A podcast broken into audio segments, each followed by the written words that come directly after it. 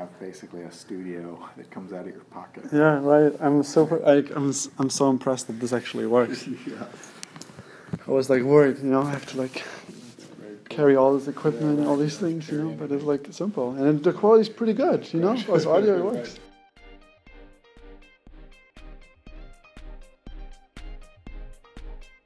Welcome to Pensive Series.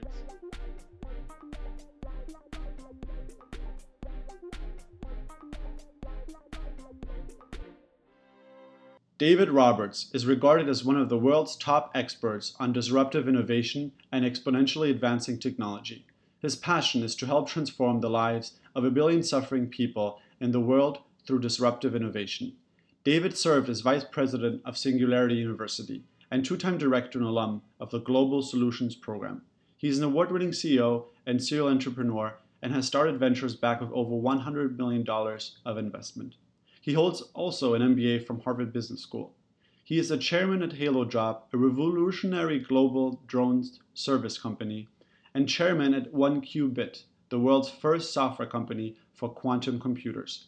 His fascination with technology began in fourth grade after building a hovering electric drone to carry his younger sister to the bus stop, powered by what was formerly his mother's vacuum cleaner, and fortunately limited by the length of an electric power cord.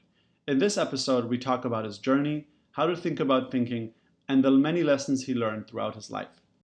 Where, where did you grow up? Interesting question. Um, let's see, I was born in London, and then I moved uh, to the U.S. when I was little, and uh, grew up just outside of New York City in New Jersey for a while, and then in Ohio after that.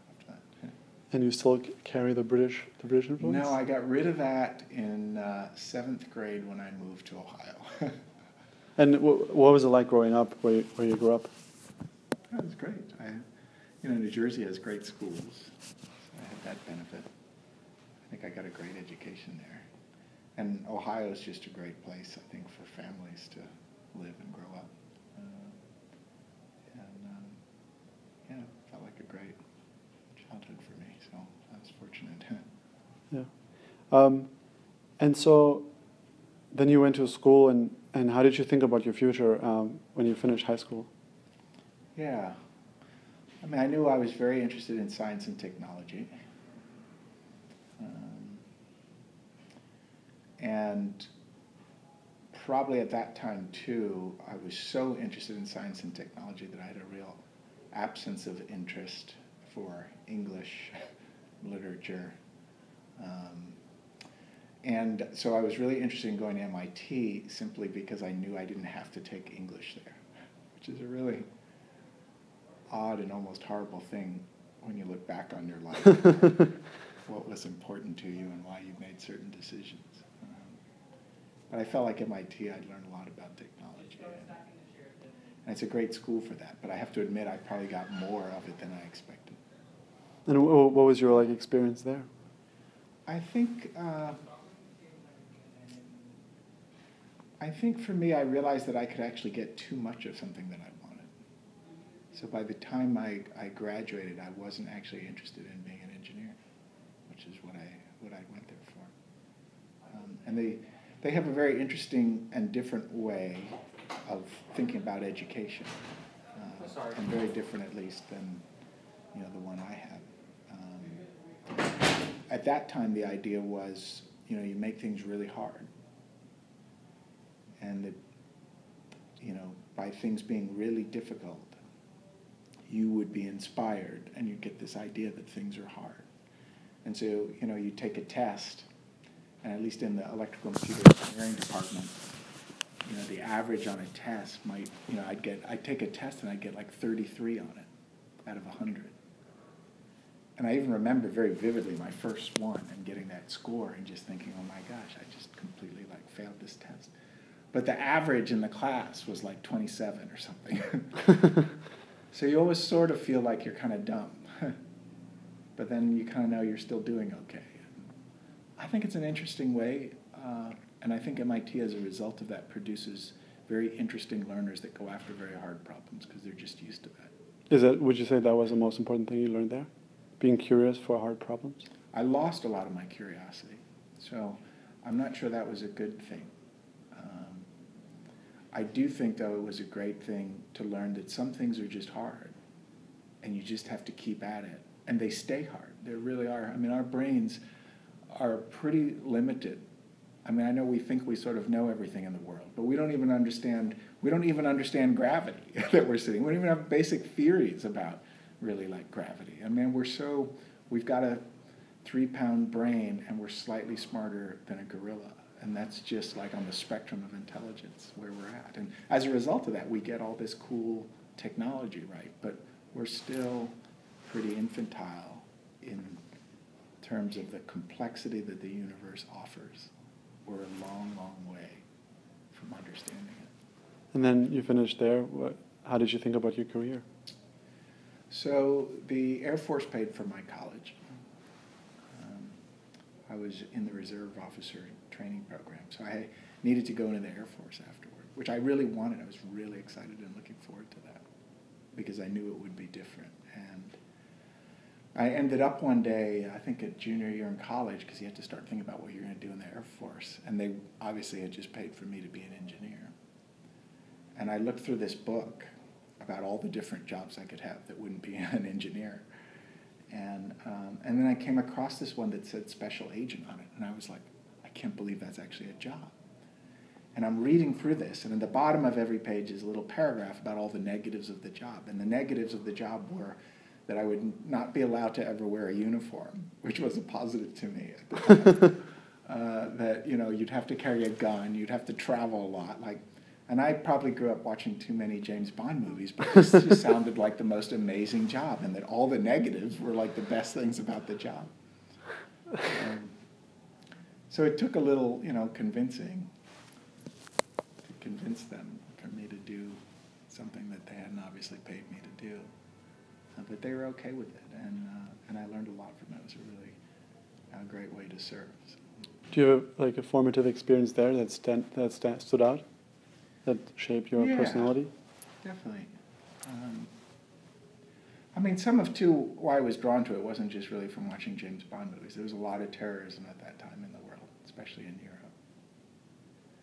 And I grew up from my parents really having a concept of fairness, you know, and that people shouldn't sort of take advantage of other people, especially through fear. Um, and going into college, I thought, gosh, there's no way I could ever do something like that. But then you sort of realize, after doing hard things for many years, that nothing is, everybody can do any, everything they want to do.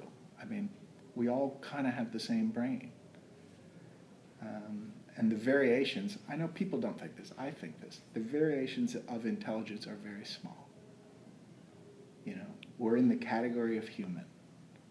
And you know, there are really bright dogs, there are dumb dogs, but it's still all dog intelligence. it's still all in that spectrum, and we're in that spectrum. And so anything you think you can do, if somebody else is doing it, you can probably do it. So going into it, you know, I thought, wow, I'm really disadvantaged because I don't have like the typical skills of the other candidates that get selected for that. But you know, if you have a handicap, you uh, you make up for it. and I guess my the real lesson I learned from it though was a different one, which is that there really are people in the world that don't have the best intent, right? Because I mean, the main kind of focus of special agents is to try and find and sort of capture these people that are somehow able to evade every other thing that they our governments put together to prevent people from sort of doing evil elsewhere. It's and it's catching those people who use loopholes. Yeah. But it's catching people that have been really good at loopholes usually for a long time and for a while. And people that really actually mean large numbers of people harm. um, and so, yeah, the government takes a lot of time to try and train those because that's inherently a very dangerous thing to do because they really don't want to get caught. Um, and my, my lesson in it is so different lessons lesson at the time and lesson I learned afterward. lesson at the time was not everyone has the best intentions of the world. um, why, why do you think that is, that is? That some people don't? I believe, so I have a different view. I believe that everybody is born good. everybody is a mom. I've never found an evil baby ever. I've never even found, I found kids that do evil things, but not kids that are like are inherently evil. And every kid kind of does it to sort of experiment, you know, they like poke the younger baby and the baby cries and they don't really have learned the empathy yet or anything, but they know that they don't like the crying noise, so they don't do it. I think there's a slippery slope though that happens in adulthood where people make an exception. Uh, and the exception that they make is that just this one time I'm, I'm going to lie. Or just this one time I'm going to sort of cheat this other person out of something, or I'm going to steal something. Or, and what happens is that over time, they sort of just keep doing it. And they keep making an exception. And then sooner than not, their exception becomes their habit. And then their habit goes down this slippery slope because people are ambitious. And then with that, over a long period of time, they become something that you and I like would barely recognize as a decent person. But they have been down that slippery slope and they don't have that same recognition because they've justified everything that they've done. And they continue even to justify the things that they, that they do. That's my take. But my realization afterward was a much more different one, and it was that and I'd heard this quote, and the quote was that Thomas Edison, in the invention of the light bulb, did more for humanity than like any politician or government service person in history. And I used to like keep thinking about that quote, and it bothered me, right? Because I was in what I call direct service, of trying to help people on a personal, proportional level. And I kept thinking, like, yeah, he really did. I mean, the light bulb scaled and I benefited from it. And every person I knew benefited from it. And this one guy did that a long time ago. And he wasn't even the only guy who invented the light bulb. He was like the 24th person or something like that with a light bulb. Right? But this idea that technology could scale and help people in a way that direct service couldn't, I think that was powerful. And it stayed with me for a long time. Uh, and it changed my life. I think. I mean, I really can trace it back to just that idea. I'd be also curious to understand how did you learn that you know the, the world is not something that you just partake, but something that you can change and it's it's malleable. Like you mentioned that, I would be interested to know how did you learn that. Yeah, that's good too. I haven't thought about that, I'll have to think about it now and think about when that really happened. Um, so this is an odd thing, especially to say, I guess, in a, in a podcast. But there's this weird moment in my life where I realized that you could completely change your mindset. And it was actually going to airborne paratrooper training. So some cadets, if they apply, are selected and they get picked to go to airborne paratrooper training, right? So here I am, a sophomore at MIT, and I get selected to this thing. And I've never in my whole life really done anything that was like very military. And you know, it's at Fort Benning, Georgia, and it's three weeks long. And they start, I think, with, I can't remember what the real numbers are, but I think it was they start with like 600 and then they end with like 200 or something. But it's this thinning out process, and it's not a comfortable process of thinning out, right? And you, it's not that you're sort of doing push ups all day in 90 degree weather and things like that. It's that you know, at that time, they have a lot of things that they did that were really uncomfortable, you know. And so, as you go through this, though, they're also changing the way you think. And so, when they drop you for push ups, at the end of your, you know, 20 push ups, you have to ask for permission to do more, which isn't what you think you should be doing at the end, right? Because you've just sort of been punished.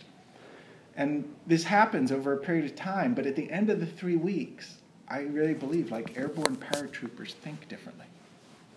Their mindset was changed into something that said that hard things can be overcome. and the difficult circumstances are only difficult for as long as you let them be. So that, I think, was a pivotal moment in my own thinking. I think the time where I started thinking that you could change the world was um, much later after that. Um, I think that occurred uh, when I started getting into large engineering projects. So I got myself involved in things like drones and satellites. But from the beginning, from the conception. So here you'd work on this thing that was going to be several years. But in the end of the several years, suddenly you'd built something that was really dramatic and changing the world. And, and then I think it just got ingrained like, wow, all this great stuff that I see in the world, like somebody did that. Somebody just, not somebody exceptional, somebody like just you and me. And in my mind, where I'd always thought, oh, it was always brilliant people doing all these things, I think I've realized now that really ordinary people do incredible stuff. And in fact, the norm now is that really normal people do incredible stuff.